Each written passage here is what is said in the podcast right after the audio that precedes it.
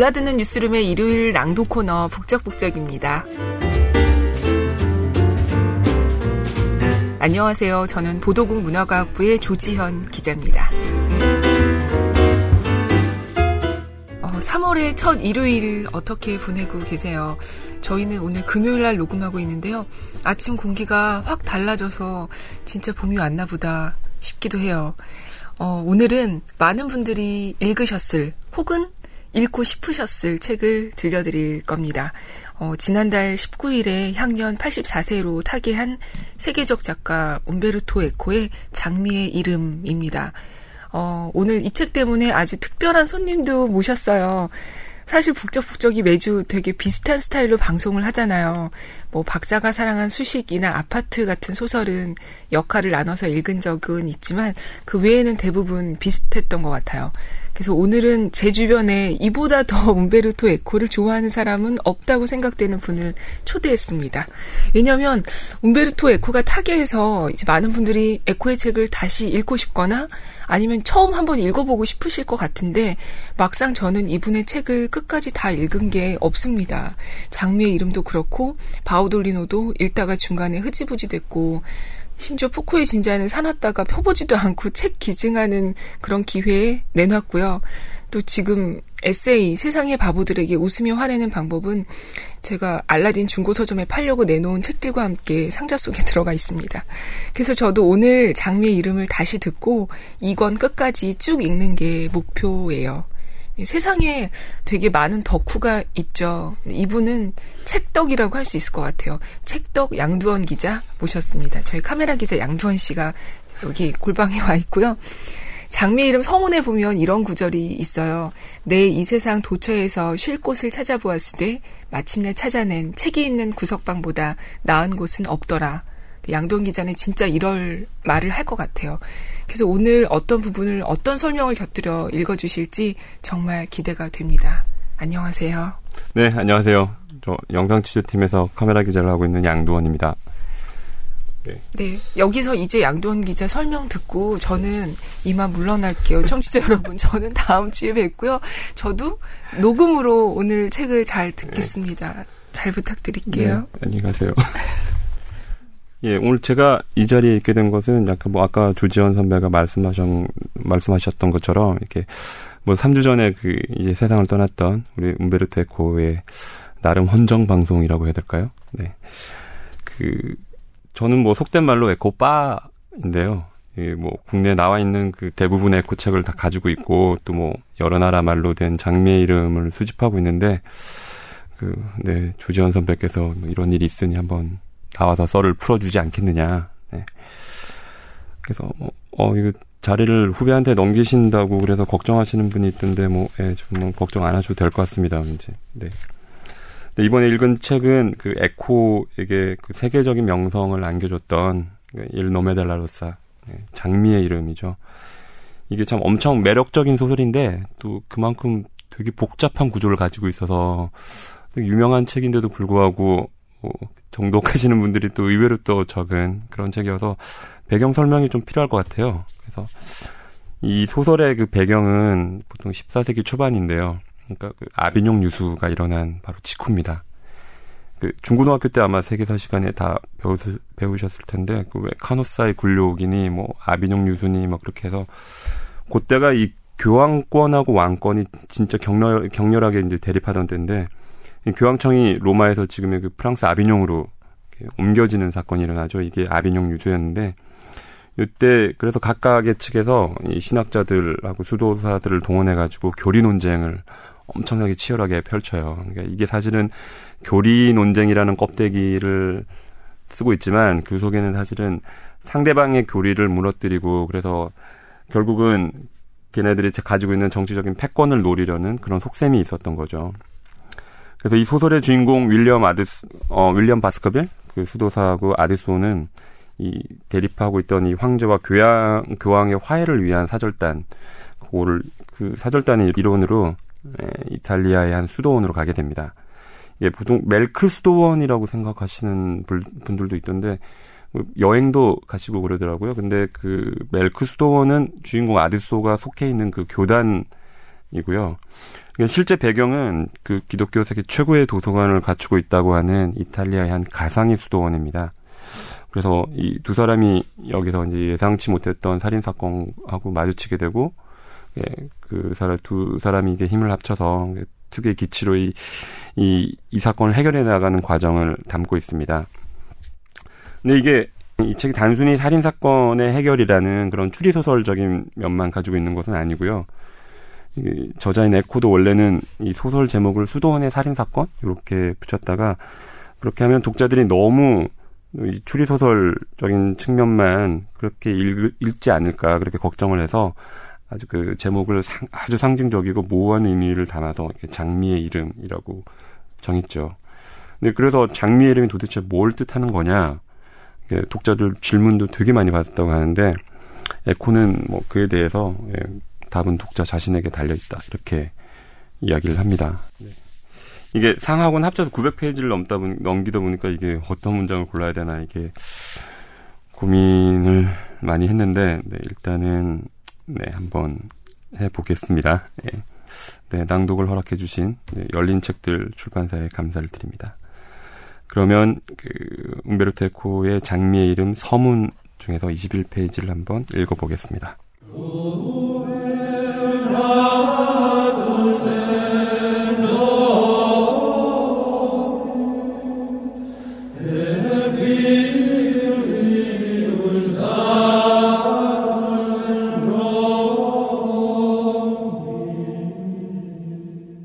나의 가슴 속에는 온갖 의혹이 다 소용돌이치고 있다.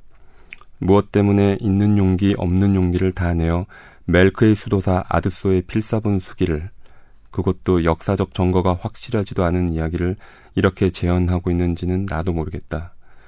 굳이 말한다면 애정 때문이었다고 해도 좋겠다. 나 자신을 괴롭히는 갖가지 끈질길 망상에서 노연하기 위한 방편으로 이 책을 낸다고 해도 이해해도 좋겠다. 나는 이 원고를 만들면서 시의성이라는 것에 관해서는 별로 고려하지 않았다. 내가 발레 수도사의 프랑스판을 읽은 1968년 당시에는 작가가 이 세계를 바꿀 목적으로 글을 쓴다면 모름지기 있는 그대로의 현상에만 매달려 현재에 대한 복무로서만 글을 써야 한다는 확신이 지배적이었다. 이제 나는 편안한 마음과 화자가 누리는 기쁨을 고스란히 누리면서 멜크의 수도사 아드소 이야기를 할 수 있게 되었다.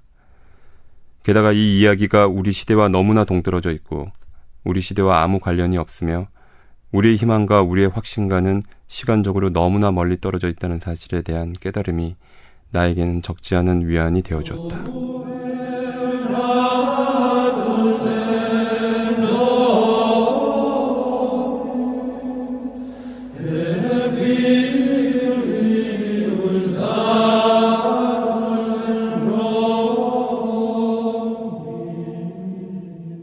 네, 에코가 이 책을 쓰면서 마지막에 그 시대와 동떨어져 있기 때문에 오히려 위안을 주었다라고 이야기하는데 진짜 그럴까요? 이게 네, 중세 이야기와 현대 이야기가 그렇게 달라 있지는 않은 것 같아요.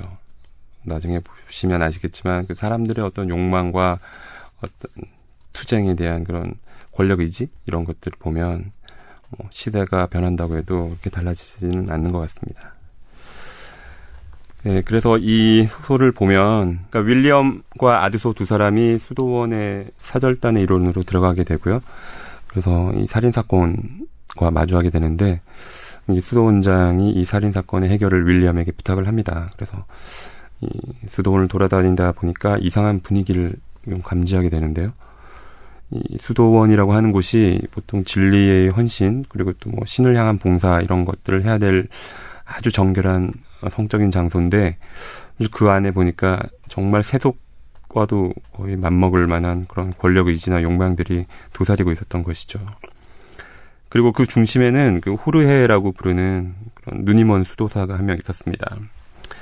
이 사람은 뭐라고 주장을 했냐면 이 수도사의 임무는 새로운 진리를 발견하는 것이 아니라 전 시대 선현들이 다 밝혀놓은 것들을 온전하게 가감 없이 전하는 것들이 그 수도사의 임무라고 했고요. 근데 그것은 엄격한 계율을 지키는 것으로서 가능하다고 이렇게 이야기를 합니다.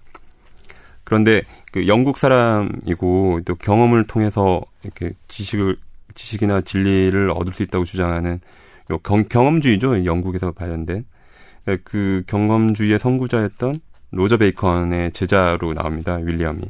그러니까 출발 선상부터 사실 이 호르헤하고 윌리엄은 대척점에 서 있었던 것이죠. 그래서 이 두 사람의 대립은 필연적인 뭐 구도였다고 할 수 있겠습니다. 그래서 그 159페이지의 호르헤와 윌리엄의 논쟁 부분을 한번 읽어보겠습니다.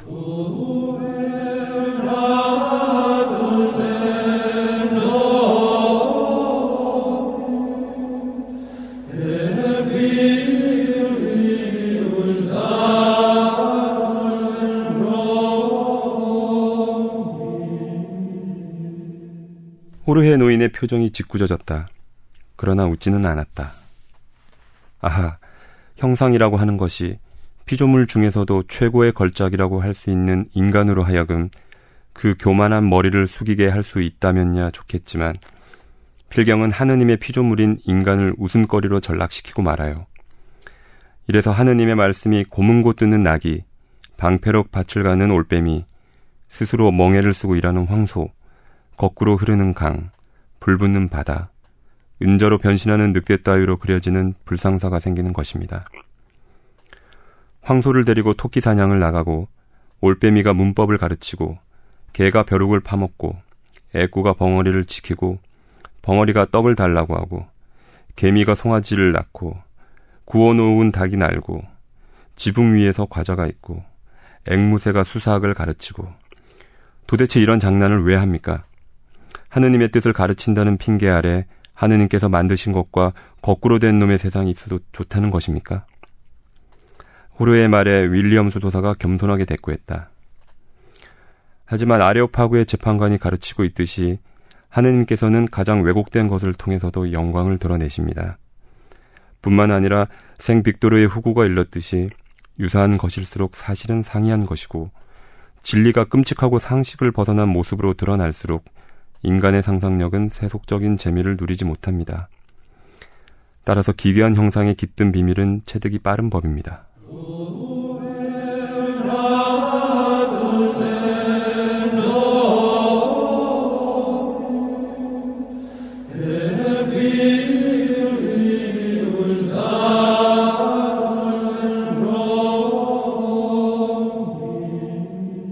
네, 이 소설의 처음과 끝을 일관되게 관통하는 주제는 바로 웃음이라고 할 수 있을 텐데요.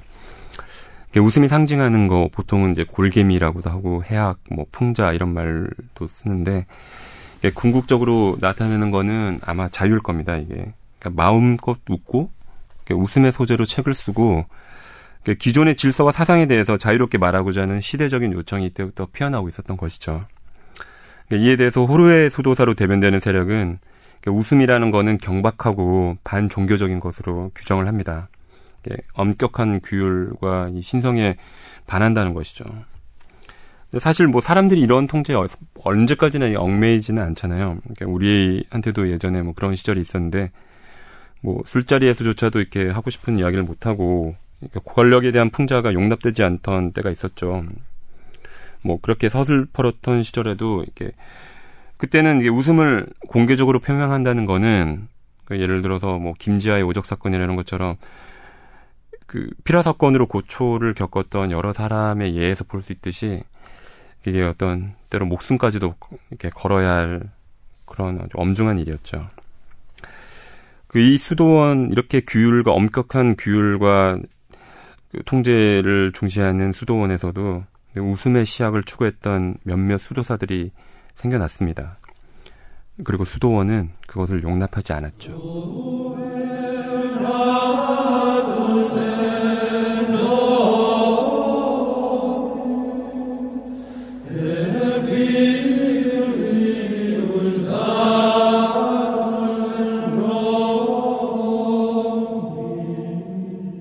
저희들은 서책을 위해서 삽니다. 무질서와 부패가 지배하는 이 세상에서 딴에는 가장 귀한 책무를 수행하고 있는 셈입니다. 어르신께서도 전후 사정을 대략 헤아리실 테지요. 그리스어의 능통한 베넌티오는 아리스토텔레스가 시약 제2부에서 웃음의 문제를 특히 마음을 다하여 다루었다면서 그렇게 위대한 철인이 서책 한 권을 웃음에 바쳤다면 필시 웃음이라고 하는 것이 그만치 중요하기 때문이 아니겠느냐고 했습니다. 올해 노수도사는 많은 교부들이 죄악 이야기만으로 책을 썼는데 이거야말로 죄악이라고 하는 것이 중요하면서도 사악한 것이기 때문이 아니겠냐고 응수했습니다. 그러자 베난티오는 자기가 아는 한 아리스토텔레스는 웃음이라고 하는 것이 참으로 우리 삶에 바람직한 것일 수 있으며 진리의 도구일 수 있는 것이라고 주장했다고 말했습니다. 호리에는 한심하다는 어조로 아리스토텔레스가 쓴 문제책을 읽어보았느냐고 물었고 베난티오는 자신이 읽어본 적이 없는 것은 물론이고 어쩌면 영원히 사라져 버렸을지도 모르는 책이기 때문에 읽어본 적 있는 사람은 없을 것이라고 답했습니다. 올해 수도사는 그것이 발견되지 않았다면 이는 그것이 쓰여지지 않았기 때문이요. 신의 섭리가 헛된 것을 영광되게 함을 원치 않았기 때문이라고 말했습니다.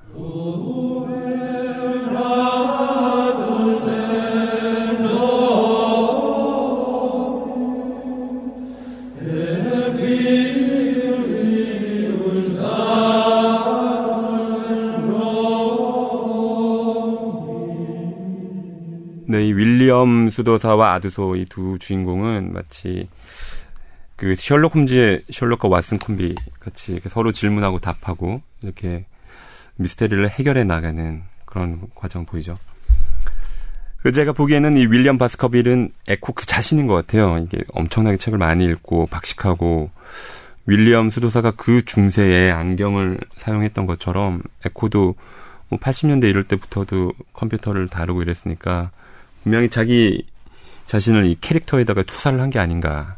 그러니까 심지어 윌리엄 수도사는 아랍어를 못하는데 에코는 아랍어를 할 줄 아니까 어쩌면 자기가 더 낫지 않나 뭐 그런 생각을 했을 것 같습니다. 제 생각에는. 그래서 이 윌리엄 수도사와 아드소는 이 정말 이 거미줄처럼 이렇게 얽혀 있는 미스테리를 하나씩 풀어가는 거죠. 그러면서 이 살인 사건의 핵심으로 다가서게 됩니다. 그러니까 여러 수도사들이 요한계시록에 나와 있는 순서대로 그리고 그 모습대로 누군가에게 살해되고 그 미군 같은 과정을 쫓다 보니까 이 하나하나의 단서들이 어떤 딱 하나의 사실로 수렴하고 있다는 것을 알게 된 것이죠. 네, 481페이지를 한번 읽어볼게요. 그 본초학자 세베리노와 이 윌리엄 바스커빌의 대화입니다.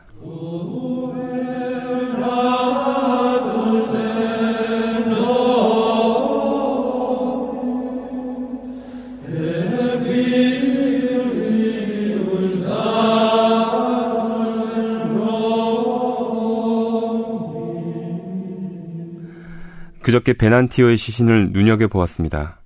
물론 돼지피를 씻어낸 다음이었지요. 대수롭지 않은 것인지도 모르겠습니다만 이상하게도 베난티오의 오른쪽 손가락 두 개의 끝이 까맣더군요. 무슨 물감을 만진 것 같았습니다. 베렌가리오의 손가락을 좀 보십시오.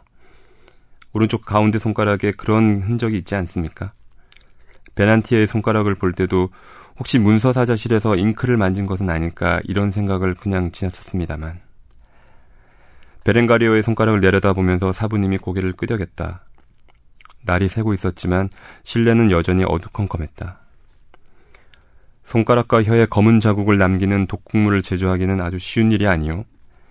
그걸 먹을 것이나 마실 것에다 넣고 숟가락이나 혹은 그 밖의 연정으로 고루 섞었을 수도 있을 것이고 악기 같은 것에다 발라놓을 수도 있을 것이 아니겠느냐 이 말이오. 나는 누구를 의심하자고 이러는 게 아니오. 오직 극약과 관련해서 빚어줄 수 있는 사태의 성격을 이해하자는 것 뿐이요. 당신은 몇 년 전에 이런 일이 있었다고 했소. 그렇다면 누군가가 극약을 보관하고 있다가 최근에 와서 일을 벌였다는 이야기가 되는데 이상하지 않소? 그렇다면 문제의 인물은 오랫동안 살인 계획을 세워가면서 때를 기다렸다는 이야기가 되니까. 세베리노는 잔뜩 겁을 먹은 얼굴을 하고는 가슴에 성원을 그으면서 중얼거렸다.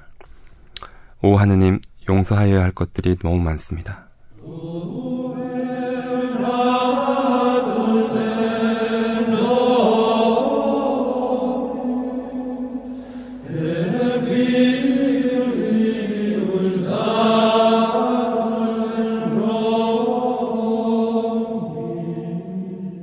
도입부에서 사실 교황 측과 황제 쪽이 자기 편 학자들을 동원해서 교리 논쟁을 펼쳤다 이렇게 말씀드렸었는데 이때 가장 중요한 논쟁 주제 중에 하나가 그리스도의 청빈이었습니다. 그러니까 프란치스코 수도회를 앞세운 황제 측이 예수가 평생 재물을 탐하지 않고 검소하게 살았기 때문에 마땅히 교회는 그것을 따라서 이런 삶을 이어받아야 된다고 주장을 했었죠. 근데 사실 이거는 이 권력을 바탕으로 이제 부정 축제를 일삼고 있던 교황 측을 노려서 한 말이었거든요. 청빈, 검소 이런 말들이 좋은 말인데, 근데 예를 들어서 우리나라 대형 교회에다 대고 이런 예수님의 삶처럼 검소하게 살라 이러면 이 말이 먹힐까요? 이게 아마 대본에 이단 취급을 받겠죠. 저는 그럴 때마다 예루살렘 성전의 웅장한 모습을 보면서 감탄을 하던 제자들 앞에서 어, 여기 예수님이 이렇게 이렇게 이야기를 하잖아요. 이렇게 여기에 돌 하나도 돌 위에 남지 않고 다 무너질 것이다. 그런 마테오 부금의 구절이 생각납니다. 네. 그래서 이 교황 측은 또 이에 맞서서 프란치스코회를 이단으로 규정을 했죠. 네, 그래서 그에 속한 그 프란치스코 수도사들을 화형에 처하기도 합니다. 그리고 이 교황 측에서 파견된 이단 신문관 이 베르나르기는 교묘한 논리로 한 수도사를 이단으로 몰아넣습니다. 그리고 이, 이 일을 빌미 삼아서 윌리엄을 비롯해서 이 황제 측 수도사를 압박하게 되는데요. 이 베르나르 기가 이단에 대해서 말하는 장면을 한번 읽어보겠습니다.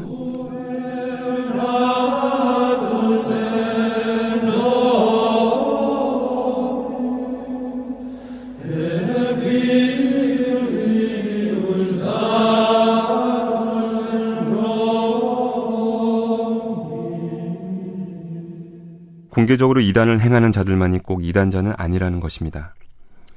다음의 조항을 범하는 자 역시 능히 이단의 지지자로 지목될 수 있을 것인즉 그 다섯 조항은 이러합니다. 첫째, 수감되어 있는 이단자를 은밀하게 찾아가는 자가 있어서는 안 됩니다. 둘째, 이단자가 구금되어 있는 사실을 애통하게 여겨서도 안 되고 이단자와의 사귐을 우정으로 기억해서도 안 됩니다. 그러나 이단자의 정체를 알지 못하고 교회했던 자까지 처벌의 대상이 되는 것은 아닙니다. 셋째, 유죄가 증명되었는데도 불구하고 이단자가 부당한 처벌을 받는다고 공언해서는 안 됩니다. 넷째, 이단을 처단하는 심판관을 흰 눈으로 보고 이를 비방해서는 안 됩니다. 우리 심판관들은 눈이나 코나 애써 감추려는 표정만 보고도 심판관에 대한 증오와 이단자에 대한 연민을 읽을 수가 있으니 내 말에 유념해야 됩니다. 다섯째, 이단자의 뼈나 유품을 수습하여 이를 성물시해서는 안 됩니다. 그러나 나는 여기에다 여섯째 조항을 덧붙입니다.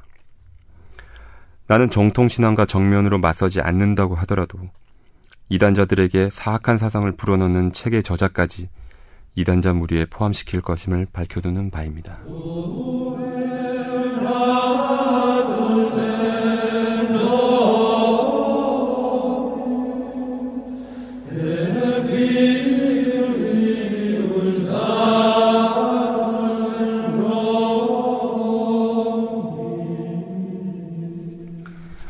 네, 그 서두에서 에코가 이 시대와 이 중세가 너무 멀리 떨어져 있기 때문에 자신에게는 큰 위안이 있다고 이야기하는데 사실 이런 서술들을 보면 그렇지 않죠. 뭐, 뭐 유죄가 증명되었는데도 불구하고 이단자가 부당한 처벌을 받았다 이렇게 주장해서는 안 된다라든가 그러니까 이런 사람들에게 사상을 불어넣는 책의 저자까지도 이단이다 이런 것들은 굳이 멀리 가지 않아도 우리 주위에서도 멀지 않은 뭐, 멀지 않은 과거에서도 충분히 그 예를 발견할 수가 있을 것 같습니다. 사실 이 그 장미의 이름은 장작편호의 영화로도 제작이 되었었는데요. 1986년이었죠. 그때 어, 윌리엄 스도사 역할의 쇼온 코넬이였는데 정말 정말 이, 이 사람만큼 잘 어울리는 사람이 있을까 싶을 정도로 멋있게 연기를 했고 그리고 아주 어린 시절에 크리스찬 슬레이터를 볼 수 있다는 또 매력도 있죠. 이 장미름 영화는 움베르 테코의 책을 영화로 온전히 옮긴다는 게 이게 가능한 일인가? 뭐 움베르 테코의 팬들, 책의 팬들은 좀 많이 실망하거나 분노할 수도 있겠지만 또 이 당시 중세 분위기를 이렇게 훌륭하게 살려냈다는 것만으로도 이 영화는 또 그만큼 가치가 있을 것 같습니다.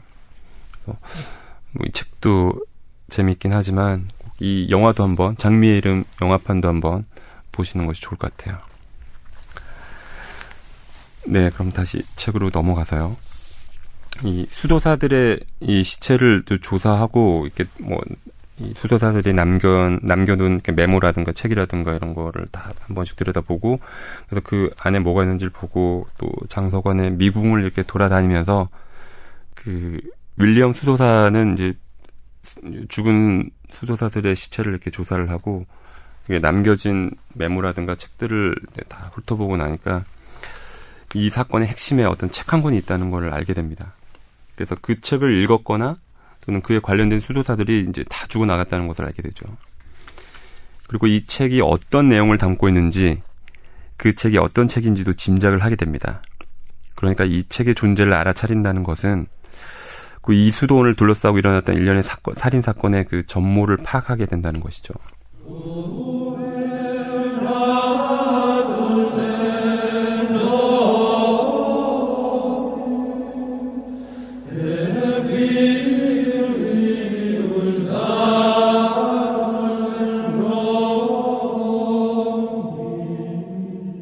자, 내가 보고 싶은 서책은 당신이 거기에서 읽어보고는 훔쳐서 이곳으로 가져왔고, 당신은 읽었으면서도 다른 수도사에게는 읽히지 않으면서도 죽어도 파기는 못하겠다고 버텨온 그 서책입니다. 파기하지 못하고 말고요. 당신은 서책을 파기할 위인이 못 되니까요. 더 정확하게 말하면 내가 보고 싶은 책은 세상이 소실되었다고 믿거나 아예 쓰여지지 않았다고 믿는 책. 어쩌면 이 세상에서 한 권밖에 남지 않았을지도 모르는 당신의 소장품. 바로 그 아리스토텔레스의 시약 제2권입니다.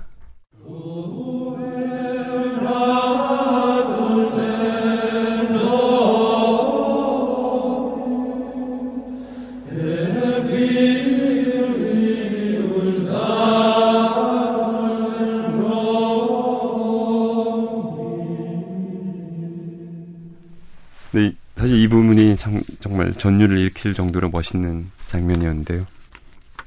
그 아리스토텔레스의 시학 일권은 보통 비극을 다루고 있다는 거 이거 예전에 뭐 배워서 아실 텐데요. 여기 우리가 들어서 익, 뭐 익숙하게 알고 있는 뭐 카타르시스라든가 뭐, 뭐 영화의 플롯, 소설의 플롯 할 때 그 플롯 그리고 뭐, 뭐 모방 개념 이런 것들이 다 뭐 아리스토텔레스가 다 정립한 것들이죠.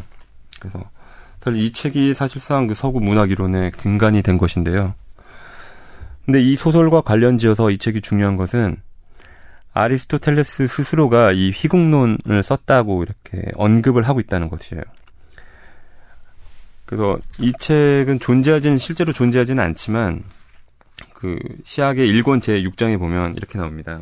뭐라고 하냐면 6절 운율의 모방과 희극에 대해서는 뒤에 다시 이야기하기로 하자. 이렇게 희극에 대해서는 뒤에 다시 이야기하기로 하자. 이렇게. 그러니까 이거는 희극에 가는 글을 썼다는 거죠. 그런데 이 에코는 이 문헌적인 개연성만으로 남아있는 이 시학 제2권 희국론을 재창조했습니다, 여기서.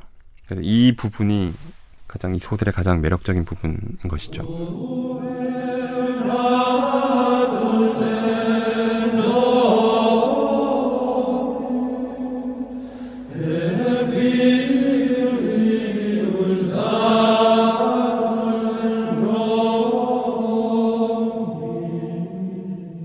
제1부에서 우리는 비극을 다루면서 이 비극이 연민과 공포를 야기시킴으로써 카타르시스의 창출을 통해 이러한 감정을 씻어내는 과정을 검토해 보았다.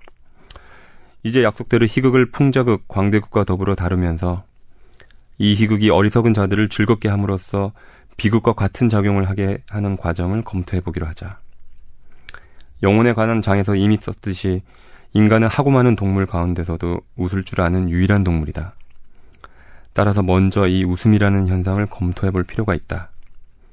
연후에 희극의 연기가 곧 모방이라는 관점에서 연기의 양식을 정의하고 희극에서 웃음을 유발하는 수단인 연기와 대사를 검토해 보기로 하자.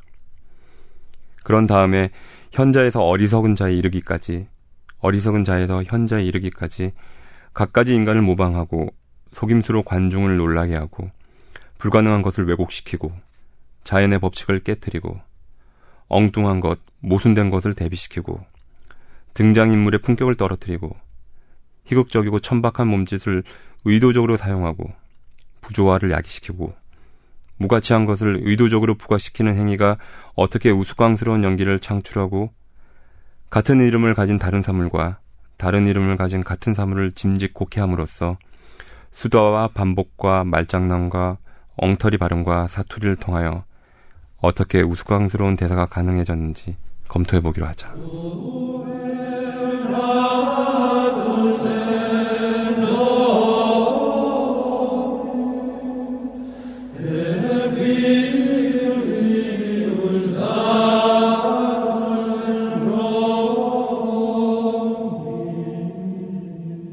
네, 권위를 해체시키는데 뭐 웃을 만한 좋은 무기가 또 있을까요?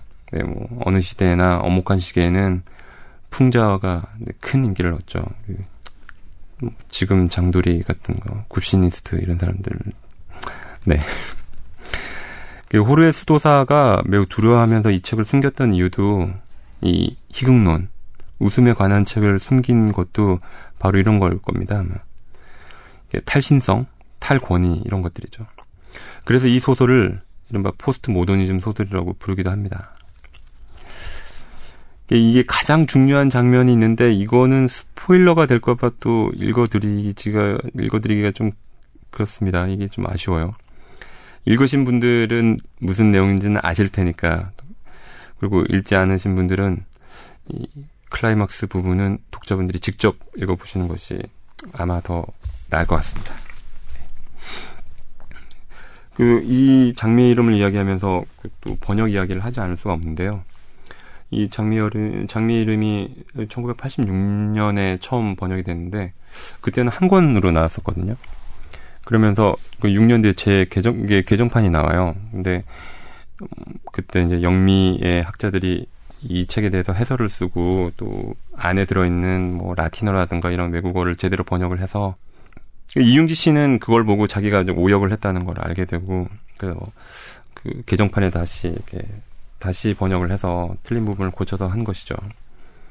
근데 2002년에 아 2000년인가요? 그때 이 소설을 다시 한번 개정을 하게 됩니다. 그러니까 재개정판을 낸 거죠. 이게 한 소설을 이 번역 소설을 두 번을 번역을 한 게 제 기억에 없었던 것 같은데 그만큼 공을 들였던 것이죠. 그러니까 그때 보통 인문 고전 강의로 유명한 강요원 박사가 장미의 이름의 번역판을 보면서 이 중세 철학이나 중세 신학에 대한 개념들 이런 것들이 아주 번역이 잘못됐다 이렇게 지적을 뭐 몇백 군데에 걸쳐서 이렇게 지적을 해서 그거를 문서를 넘겨줍니다 이윤기 씨한테.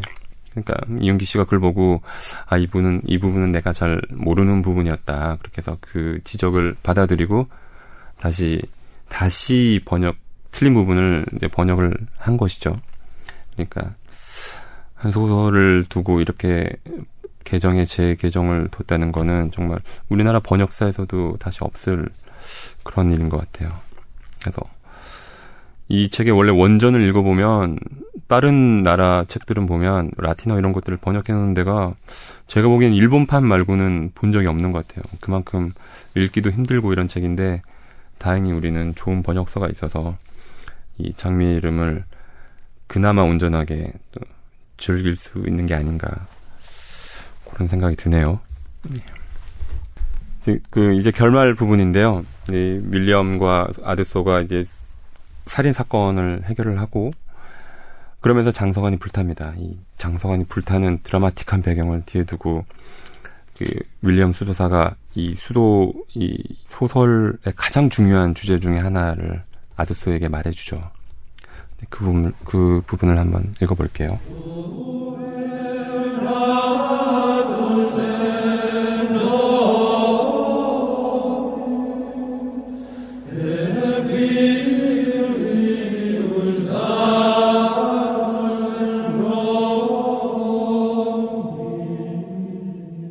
잘 들어두거라. 가짜 그리스도는 지나친 믿음에서 나올 수도 있고 하느님이나 진리에 대한 지나친 사랑에서도 나올 수 있는 것이다. 이단자 중에서 성자가 나오고 선지자 중에서 신들린 무당이 나오듯이 아드소야 선지자를 두렵게 여겨라. 그리고 진리를 위해서 죽을 수 있는 자를 경계하여라.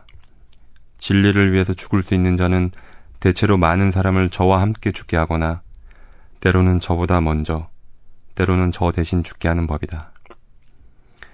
인류를 사랑하는 사람의 할 일은 사람들로 하여금 진리를 비웃게 하고 진리로 하여금 비웃게 하는 것일 듯 하구나. 진리에 대한 지나친 집착에서 자신을 해방시키는 일, 이것이야말로 우리가 쫓아야 할 궁극적인 진리가 아니겠느냐.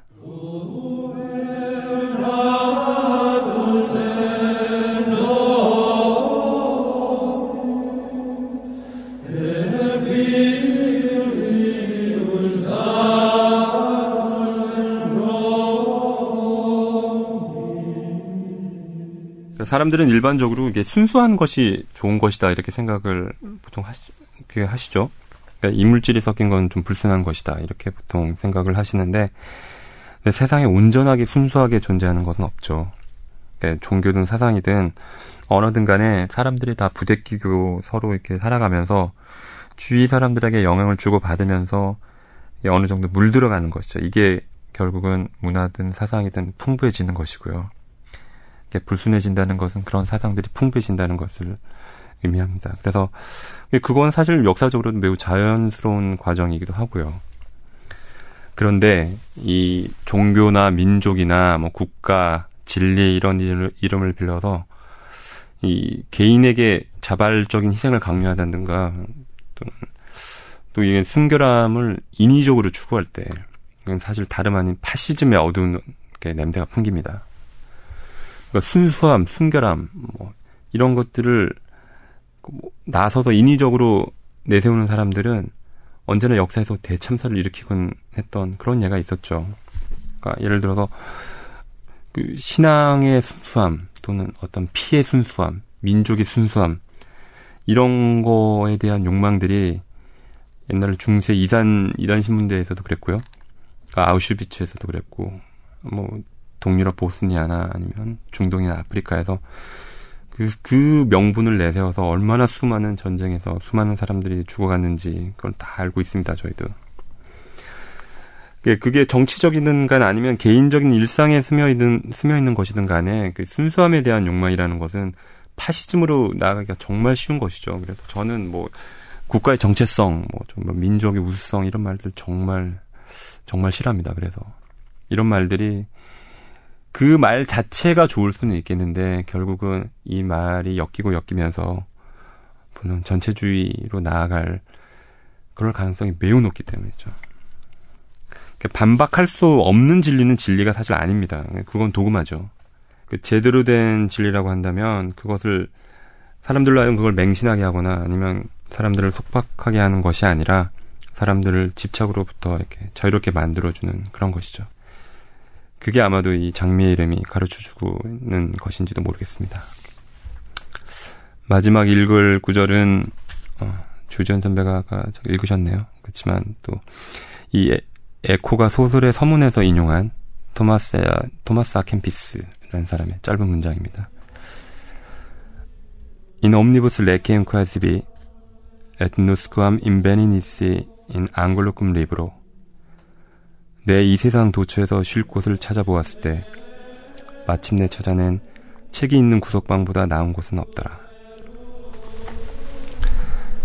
네, 뭐 두서없이 떠들다 보니까 끝까지 왔네요. 제가 이 책이 가진 이 장미의 소설이 가진 매력에 뭐 100분의 1이라도 전달해 줄 수 있었으면 좋겠습니다만 어떻는지 모르겠습니다. 그 조지현 선배께서 이걸 부탁을 하면서 저도 이 장미의 이름을 다시 다시 읽어봤고요. 그래서 그 영화도 다시 보게 되고 이렇게 하니까 너무 너무 좋더라고요. 그래서 어, 청취자분들도 다시 이 책과 영화를 통해서 좋은 기억을 가졌으면 좋겠습니다.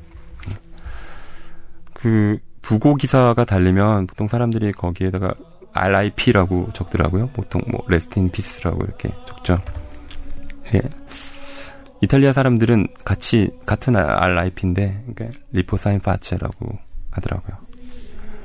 그래서 오늘 마지막으로 어, 우리에게 보석 같은 책들을 남겨준 음베르토 에코의 명복을 기리면서 끝내겠습니다. 리포사인 파체.